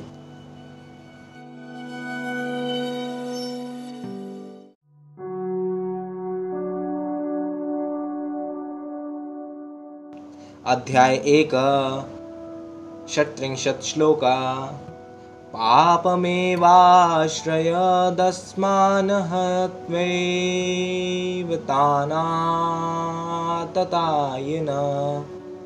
तस्मानहर्हा वयं हन्तु धातराष्ट्रान् सम्बान्धवान् स्वाजनं हि कथं हत्वा सुखिनः श्याम माधव यदि हम ऐसे आतताइयों का वध करते हैं तो हम पर पाप चढ़ेगा। अतः यह उचित नहीं होगा कि हम धृतराष्ट्र के पुत्र तथा उनके मित्र का वध करें। हे लक्ष्मीपति कृष्ण, हम इसमें हमें क्या लाभ होगा? और अपने ही कुटुंबियों को मारकर हम किस प्रकार सुखी हो सकते हैं? तात्पर्य। वैदिक आदेश अनुसार आतताइयाँ छह प्रकार होते हैं। विष देने वाला, पहला, द्वितीय, घर में अग्नि लगाने वाला, तृतीय, घातक हथियार से आक्रमण करने वाला, चौथा, धन लूटने वाला, पांचवा, दूसरों की भूमि हड़पने वाला तथा छठा, पराई स्त्री पर, पराई स्त्री का अपहरण करने वाला। ऐसे आतताइयों का तुरंत वध कर देना चाहिए, क्योंकि उनके वध से कोई पाप नहीं लगता। आतताइयों का इस तरह वध करना किसी सामान्य व्यक्ति को शोभा दे सकता है। किंतु अर्जुन कोई सामान्य व्यक्ति नहीं है। वह स्वभाव से साधु है, अतः वह उनके साथ साधुवत व्यवहार करना चाहता था। किंतु इस प्रकार का व्यवहार क्षत्रिय के लिए उपयुक्त नहीं है। यद्यपि राज्य के प्रशासन के लिए उत्तरदायी व्यक्ति को साधु प्रकृति का होना चाहिए, किंतु उसे कायर नहीं होना चाहिए। उदाहरणार्थ भगवान राम इतने साधु थे कि आज भी लोग राम राज्य में रहना चाहते हैं। किंतु उन्होंने कभी कायरता प्रदर्शित नहीं की। रावण आतताई था क्योंकि वह राम की पत्नी सीता का अपहरण करके ले गया था। किंतु राम ने ऐसा पाठ पढ़ाया जो विश्व इतिहास में बेजोड़ है। अर्जुन के प्रसंग में विशिष्ट प्रकार के आतताइयों से भेंट होती है। यह, ये है उसके निजी पितामह, आचार्य, मित्र, पुत्र, पौत्र इत्यादि। इसीलिए अर्जुन ने विचार किया कि उनके प्रति वह सामान्य आतताइयों जैसे कटु व्यवहार न करें। इसके अतिरिक्त साधु पुरुषों को तो क्षमा करने का, की सलाह दी जाती है। साधु पुरुषों के लिए ऐसे आदेश किसी राजनीतिक आपातकाल से अधिक महत्व देखता, रखता है। इसीलिए अर्जुन ने विचार किया कि राजनीतिक कारणों से स्वजनों का वध करने की अपेक्षा धर्म तथा सदाचार की दृष्टि से उन्हें क्षमा कर देना श्रेयस्कर होगा। अतः क्षणिक शारीरिक सुख के लिए इस तरह वध करना लाभप्रद नहीं होगा। अंततः जब सारा राज्य तथा उससे प्राप्त सुख स्थायी नहीं है तो फिर अपने स्वजनों को मारकर वह अपने ही जीवन तथा शाश्वत मुक्ति के संकट में क्यों डाले? अर्जुन द्वारा कृष्ण को माधव अथवा लक्ष्मीपति के रूप में संबोधित करना भी सार्थक है।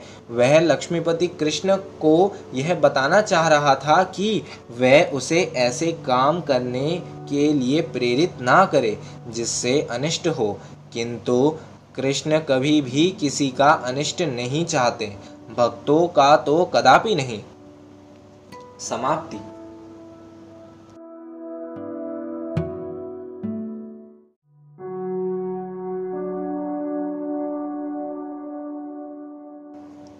अध्याय एक, सप्तत्रिंशत्, अष्टात्रिंशत् श्लोक। यद्यप्येते न पश्यन्ति लोभपहत चेतस। कुलक्ष्यकृतं दोषं मित्रदोहे च पातकं।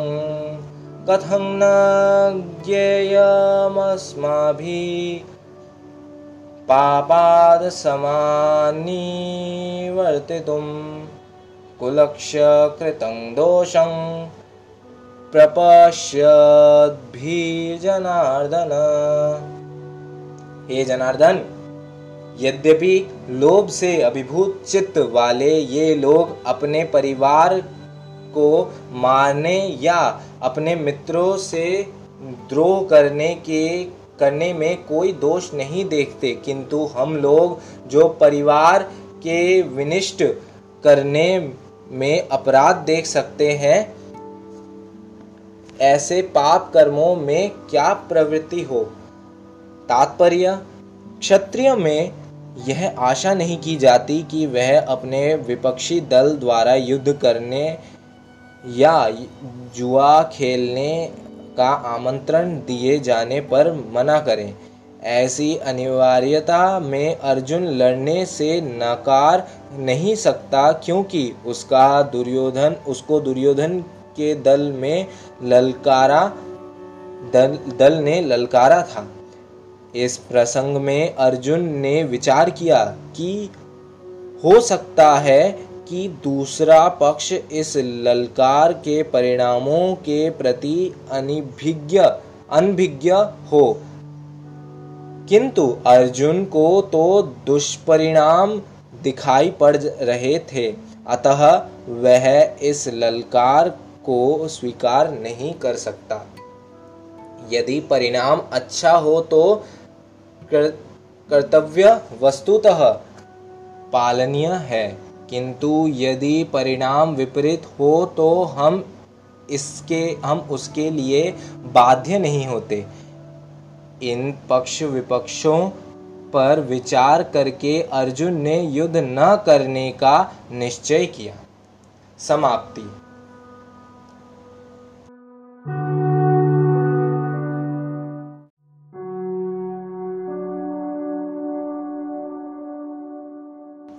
अध्याय एक नवत्रिंशति श्लोका। कुलक्षय प्रणश्यन्ते कुलधर्मा सनातना धर्मे नष्टा कुलं कृत्स्नं धर्मोऽभिभवत्युत्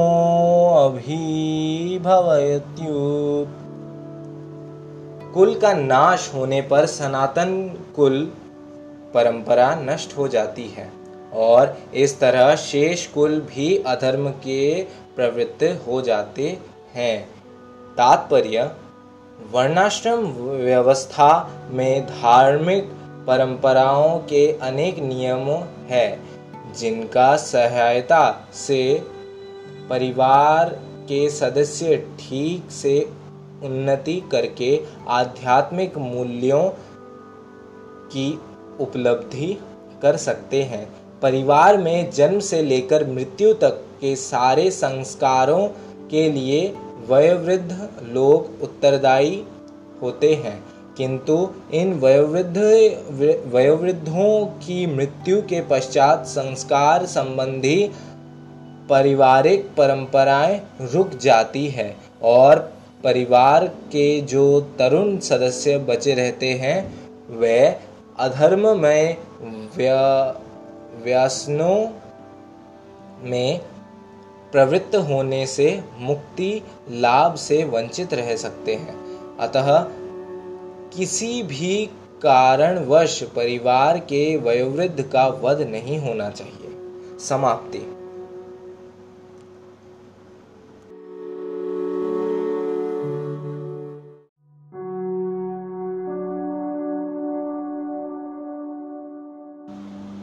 अध्याय एक, चत्वारिंशत् श्लोका।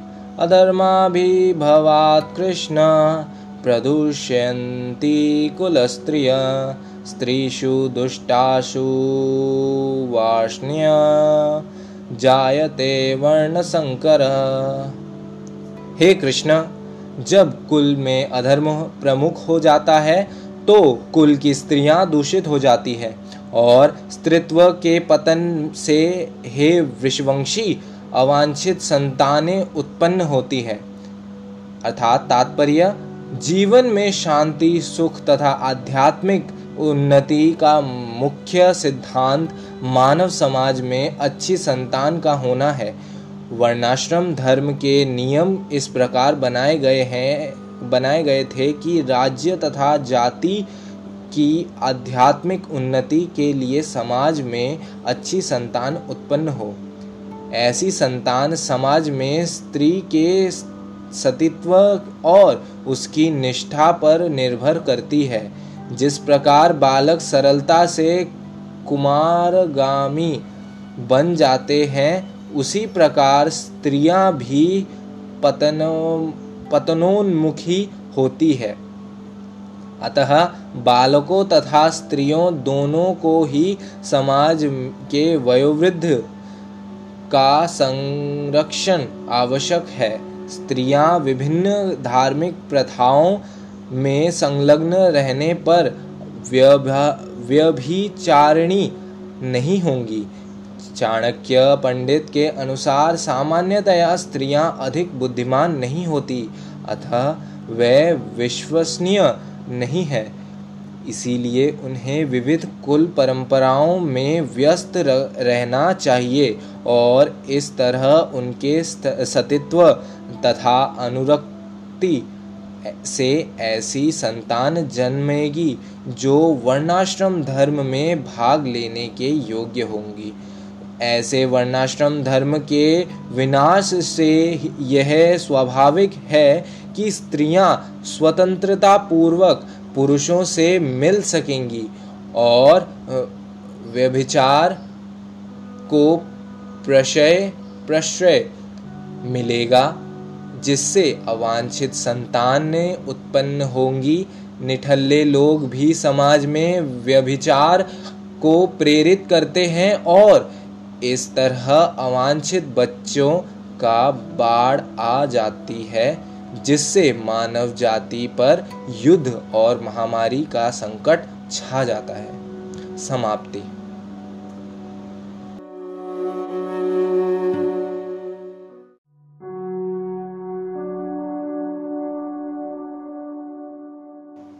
अध्याय एक। एक चत्वारिंशत् श्लोका शङ्करो नरकैयैव कुलज्ञानाङ्कुलस्य च। पतन्ति पितरो ह्येषां लुप्तपिण्डोत्क्रिया अवांछित संतानों की वृद्धि से निश्चय ही परिवार के लिए तथा पारिवारिक परंपरा को विनष्ट करने वालों के लिए नारकीय जीवन उत्पन्न होता है। ऐसे पतित कुलों के पुरखे, यानी पितर लोग, गिर जाते हैं क्योंकि उन्हें जल तथा पिंडदान देने की क्रियाएँ समाप्त हो जाती है। तात्पर्य, सकाम कर्म के विधि विधानों के अनुसार कुल के पितरों को समय समय पर जल तथा पिंडदान दिया जाना चाहिए। यह दान विष्णु पूजा द्वारा किया जा सकता है। किया जाता है क्योंकि विष्णु को अर्पित भोजन के उच्चिष्ट भाग, यानी कि प्रसाद, को खाने से सारे पाप कर्म से उद्धार हो जाता है। कभी कभी पितरगण विविध प्रकार के पाप कर्मों से ग्रस्त हो सकते हैं और कभी कभी उनमें से कुछ को स्थूल शरीर प्राप्त न हो सकने के कारण उन्हें प्रेतों के रूप में सूक्ष्म शरीर धारण करने के लिए बाध्य होना पड़ता है। अतः जब वंशजों द्वारा पितरों को बचा प्रसाद अर्पित किया जाता है तो उनका प्रेत प्रेत योनि यानी अन्य प्रकार के दुखमय जीवन से उद्धार होता है। पितरों को इस तरह सहायता पहुंचाना कुल परंपरा है और जो लोग भक्ति का जीवन यापन नहीं करते, उन्हें यह अनुष्ठान करने होते हैं। केवल भक्ति करने से मनुष्य सैकड़ों, क्या हज़ारों पितरों को ऐसे संकटों से उबार सकता है? भगवत गीता, भागवतम में कहा गया है, देवर्षि भूताप्तॄणां पितॄणां न किङ्करो नायमृणा च राजन् सर्वात्मना यः शरणं शरणं गत्तो मुकुन्दं परिहत्य कृतम्। जो पुरुष अन्य समस्त कर्तव्यों को त्याग कर मुक्ति के दाता मुकुंद के चरण कमलों की शरण ग्रहण करता है और इस पथ पर गंभीरता पूर्वक चलता है। वह देवताओं मुनियों, सामान्य जीवों, स्वजनों, मनुष्यों या पितरों के प्रति अपने कर्तव्यों या ऋण से मुक्त हो जाता है। श्री भगवान की सेवा करने से ऐसी दायित्व अपने आप पूरे हो जाते हैं। अतः समाप्ति।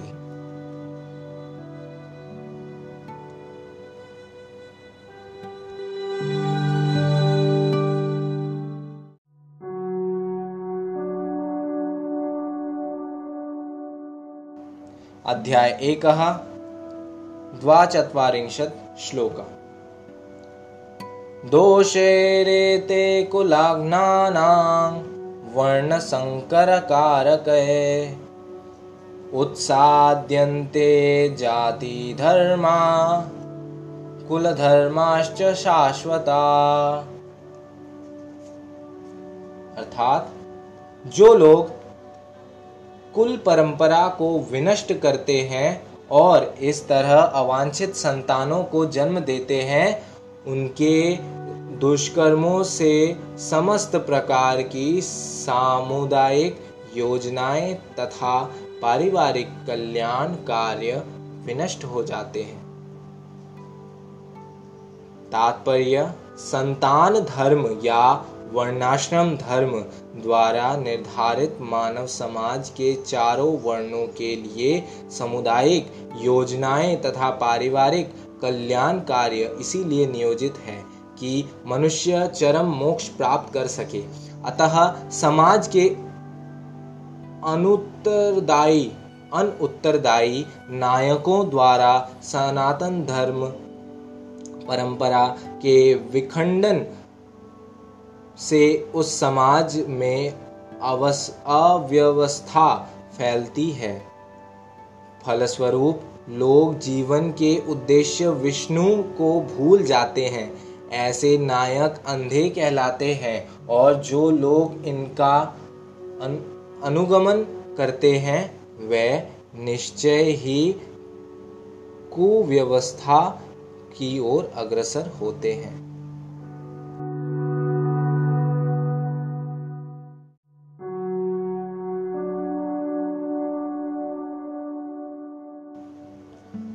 त्रयोचत्वारिंशत् श्लोक। उत्सन्नकुलधर्माणां मनुष्याणां जनार्दन नरके नियतं वासो भवतीत्यानुशुश्रुषम्। अर्थात हे प्रजापालक कृष्ण मैंने गुरु परंपरा से सुना है कि जो लोग कुल धर्मों का विनाश करते हैं वे सदैव नरक में वास करते हैं। तात्पर्य, अर्जुन अपने तर्कों को अपने निजी अनुभव पर न आधारित करके, आचार्यों से जो सुन रखा है, उस पर आधारित करता है। वास्तविक ज्ञान प्राप्त करने की यही विधि है। जिस व्यक्ति ने पहले से ज्ञान प्राप्त कर रखा है उसी व्यक्ति की सहायता के बिना कोई भी वास्तविक ज्ञान तक नहीं पहुँचा जा सकता। वर्णाश्रम धर्म की एक पद्धति के अनुसार मृत्यु के पूर्व मनुष्य की मनुष्य को पाप कर्मों के लिए प्रा, प्रायश्चित करना होता है। जो पापात्मा है, उसे इस विधि का अवश्य उपयोग करना चाहिए। ऐसे किए बिना मनुष्य निश्चित रूप से नरक भेजा जाएगा, जहाँ उसे अपने पाप कर्मों के लिए कष्टमय जीवन बिताना होगा। अथा समाप्ति।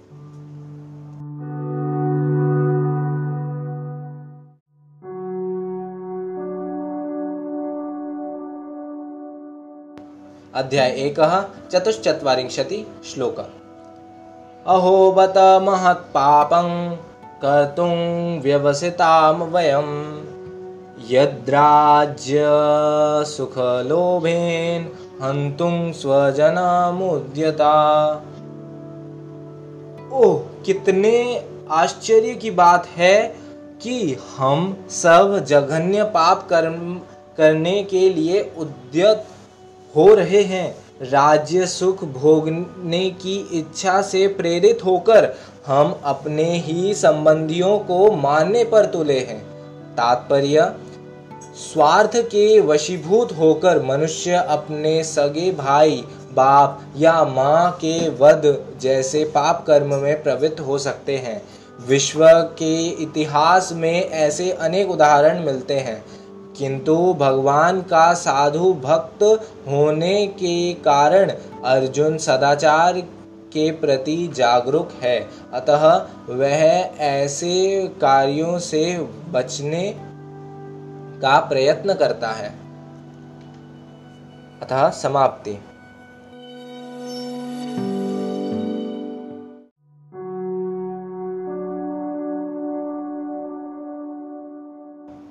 अध्याय एक पंचचत्वारिंशत् श्लोक। यदि माम अप्रतीकारं अशस्त्रं शस्त्रपाणय धार्तराष्ट्रारणेहेन्यु तन्मे क्षमेतरं भवेत्। अर्थात यदि शस्त्र धारी धृतराष्ट्र के पुत्र मुझे निहत्थे तथा रणभूमि में प्रतिरोध न करने वाले को मारे तो यह मेरे लिए श्रेयस्कर होगा। तात्पर्य, क्षत्रिय के युद्ध नियमों के अनुसार ऐसी प्रथा है कि निहत्थे तथा विमुख शत्रु पर आक्रमण न किया जाए। किंतु अर्जुन ने निश्चय किया कि शत्रु भले ही इस विषय इस इस विषम अवस्था में उस पर आक्रमण कर दे, किंतु वह युद्ध नहीं करेगा। उसने इस पर विचार नहीं किया कि दूसरा दल युद्ध के लिए कितना उद्यत है।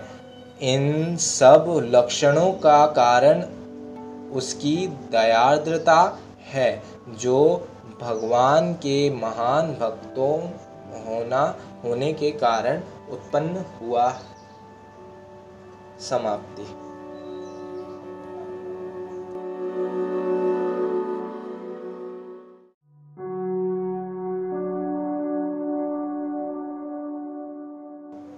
अध्याय एक षट्चत्वारिंशत् श्लोक। सञ्जय उवाच। एवमुक्तावर्जुन सङ्ख्ये रथोपस्थ उपविशत्। विसृज्य सशरं चापं शोकसंविग्रमानस संजय ने कहा, युद्धभूमि में इस प्रकार कहकर अर्जुन ने अपना धनुष तथा बाण एक ओर रख दिया और शोक संतप्त चित्त से रथ के आसन पर बैठ गया। तात्पर्य अपने शत्रु की स्थिति का अव, अवलोकन करते समय अर्जुन रथ पर खड़ा हो गया था किंतु वह शोक से इतना संतुप्त हो उठा कि अपना धनुष बाण एक ओर रखकर रथ के आसन पर पुनः बैठ गया। ऐसा दयालु तथा कोमल हृदय व्यक्ति जो भगवान की सेवा में रत हो आत्मज्ञान प्राप्त करने के योग्य है। इस प्रकार भगवत गीता का प्रथम अध्याय कुरुक्षेत्र के युद्ध स्थल में सैन्य निरीक्षण की भक्ति ता, वेदांत तात्पर्य पूर्ण हुआ। हरे कृष्ण।